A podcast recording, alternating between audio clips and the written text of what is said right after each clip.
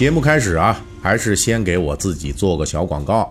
我的新专辑《大锤说史：历史名人的 A B 面》上线了。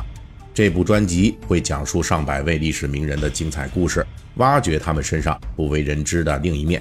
这个专辑计划会更新二百集，每周三到五集，希望大家呢可以关注、订阅收听。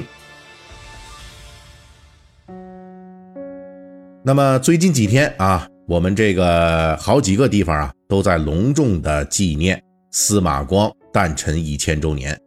一千年前的这个时候，也就是公元一零一九年的十一月十七日，我国历史上著名的史学家、文学家、政治家司马光就出生了。关于这位历史名人啊，可以说有很多故事啊，他的故事都脍炙人口。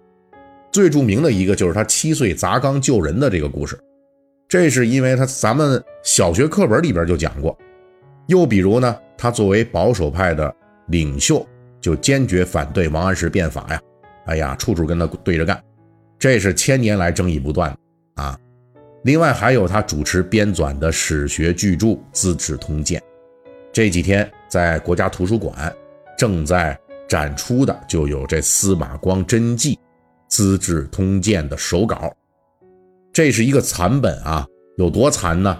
当初这个《资治通鉴》全文三百多万字，但是如今啊，只剩下四百多字的手稿真迹了。但是你想想，从宋朝流传下来的啊，那仍旧是世界范围内真正的这种孤本国宝。本期锤哥呢，就跟大家来聊一聊这位历史著名人物的著名故事。这七岁砸缸啊，司马光救伙伴的故事。当然，我们不讲这个，就是大家耳熟能详的这故事。我们要说的呢，就是关于学界哎对这个历史故事的一些最新的研究成果。其实前两年关于这个故事啊，咱们有著名的学者和著名的收藏家之间还有过一个讨论，因为据说呀，这个水缸啊，就是说。他要是能够装进一个七岁小孩的这么一水缸，在司马光生活的北宋时期还没有实现技术突破，也就是说造不出来这么个东西。不过这个说法实际也是有争议的，因为考古工作者就发现了宋代的这个缸残件。但是大锤今天要讨论的呢，其实是跟这个水缸的历史发展没有什么关系。我们要讲的呀，就是司马光砸缸这个故事本身。因为最初在北宋开始流传司马光砸缸故事的时候，那时候其实这个就这个故事的名字啊叫做小儿击瓮啊，这个瓮呢跟这个缸，它也是一种容器，都是具有这储水的功能，但是结构可就不一样了。瓮呢是属于那种肚大口小的那样的，哎，像一个枣核形状，就类似于枣核形状，中间大口小。那这个玩意儿其实历史非常悠久了哈，甚至说在我们这个石器时代就能发现类似的容器啊。我们去可以去看一些这个类似于什么半坡遗址啊等等的话，都能发现这样的东西。那我们可以肯定的就是宋代，那肯定是有这个瓮，而水缸呢，正好它是属于肚大敞口的，就是这个口也特别大。至于为啥后来说这个故事被打破了，这物件从瓮就变成了缸？那这个后世学者啊，可能还停留在一个推测阶段，可能是因为这故事后来啊，在明清时代就进入了儿童启蒙教材。启蒙教材为了方便儿童记忆，经常就讲究押韵，而“缸”这个字呢，比“瓮”这个字更容易押韵啊。比如说，我们说司马光砸瓮，司马光砸缸，这个肯定是后者更押韵了啊。所以呢。就是因为这个压在这个“刚”和“光”这两个字儿上，所以过去啊，还有一个非常有名的经典小品，就是我们这个已故的赵丽蓉老师和侯耀文老师啊合作的，就是《英雄母亲的一天》。哎，这里边呢，这个赵丽蓉老师啊，就故意的就把这个司马光砸缸就说错了，哎，司马光砸光，司马光砸缸，司马刚砸缸，司马刚砸光，反正呢就是这四类。这个因为就是因为它押韵啊，所以呢，就作为一个逗人发笑的包袱啊，就用到了极致。后来呢，我们平时开玩笑的时候还经常呢就用这个梗儿。但是虽然在司马光所在的这个北宋时代啊，就流行这个七岁司马光击瓮救人的故事，可是这个故事从历史版本角度来说呢，还确实是有那么一点点问题。有现代学者就提出来说，这个故事的源头实际是源自于《冷斋夜话》，这是北宋时期的僧人惠洪他所编辑的一本笔记。当时这个故事的原本是说啊。司马光这个人从小他就有大人范儿，哎，也就是小大人小时候呢，与一群小朋友在院子里玩，结果其中一个小朋友就失足掉进了院子里的这大水瓮里去了。那这不得马上淹死啊！别的小孩哎呦一看全吓坏了，全跑了。只有幼年的司马光非常淡定，拿起一块石头就把瓮给打破了，瓮里的水流了出来，这个掉进去的小孩就幸免于难。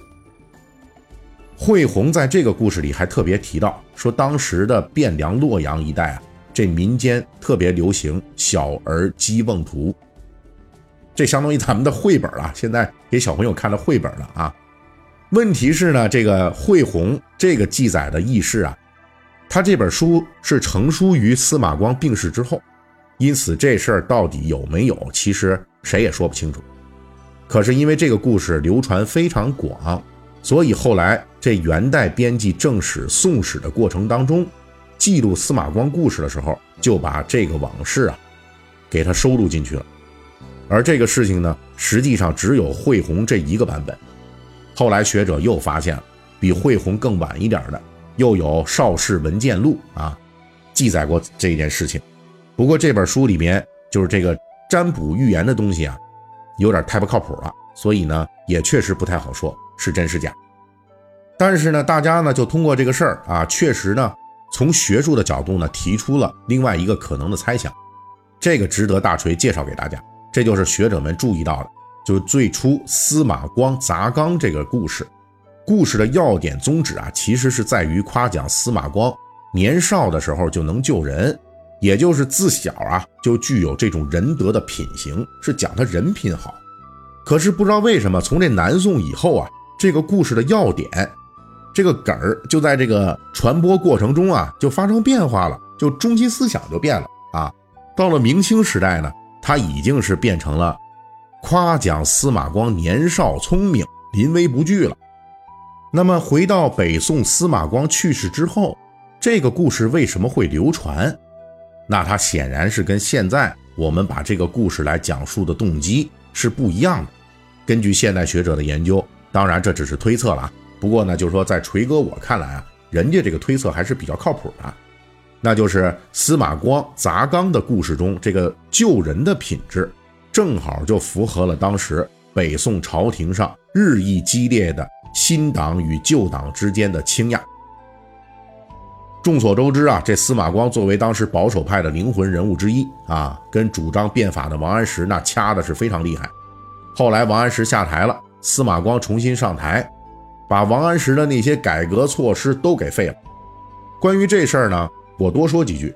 其实这个事儿啊，也不能简单来说，王安石要求变法，所以他就是好人。那司马光你是保守派，反对新法就是大坏蛋啊。其实里边的这个情况非常复杂，因为北宋当时啊，确实是冗兵冗员啊，你要是不改革的话，那迟早要完。但是王安石在推行新法改革的时候，有用人不当的情况，以至于啊推广过急，就造成了很多问题。哎，这个问题呢很严重啊，好多都是侵害百姓利益的。而反对派呢就抓住了这个弊端，对他们进行猛烈的反击。其中一条就是司马光能够救民于水火。哎，对了，咱们就说到这儿了哈。那现代学者呢就通过研究。就把反对新法的司马光救民和七岁的时候司马光砸缸能救人这俩事儿就给联系起来了，因为完全有可能在当时啊，这保守派为了积攒更多的实力，哎，积攒更多的人品，那就有意识的就把司马光年幼时候的这救人美德故事就给传播开来了，以显示此人啊一以贯之的是善于救人啊！你看看人家当年七岁的时候就能救人。现在老爷子都六十多岁了，在这个任上是吧？肯定能够顾全国家的大局和大家的这个利益，能够解救大家，对吧？就是这么一个推演的道理。不过这个故事啊，一千年流传，历史也证明了，这种临时的、直接的政治需求啊，即便真的存在过，但是经过岁月的洗礼，最终是不能赢得过人们对于美好品德的追慕与向往的。如今我们依旧传扬司马光砸缸的故事啊，但是更看重的呢是他的年少的聪慧和临危不乱，这已经与学者们推测出的这个。当年的政治动机呀，没什么关系了。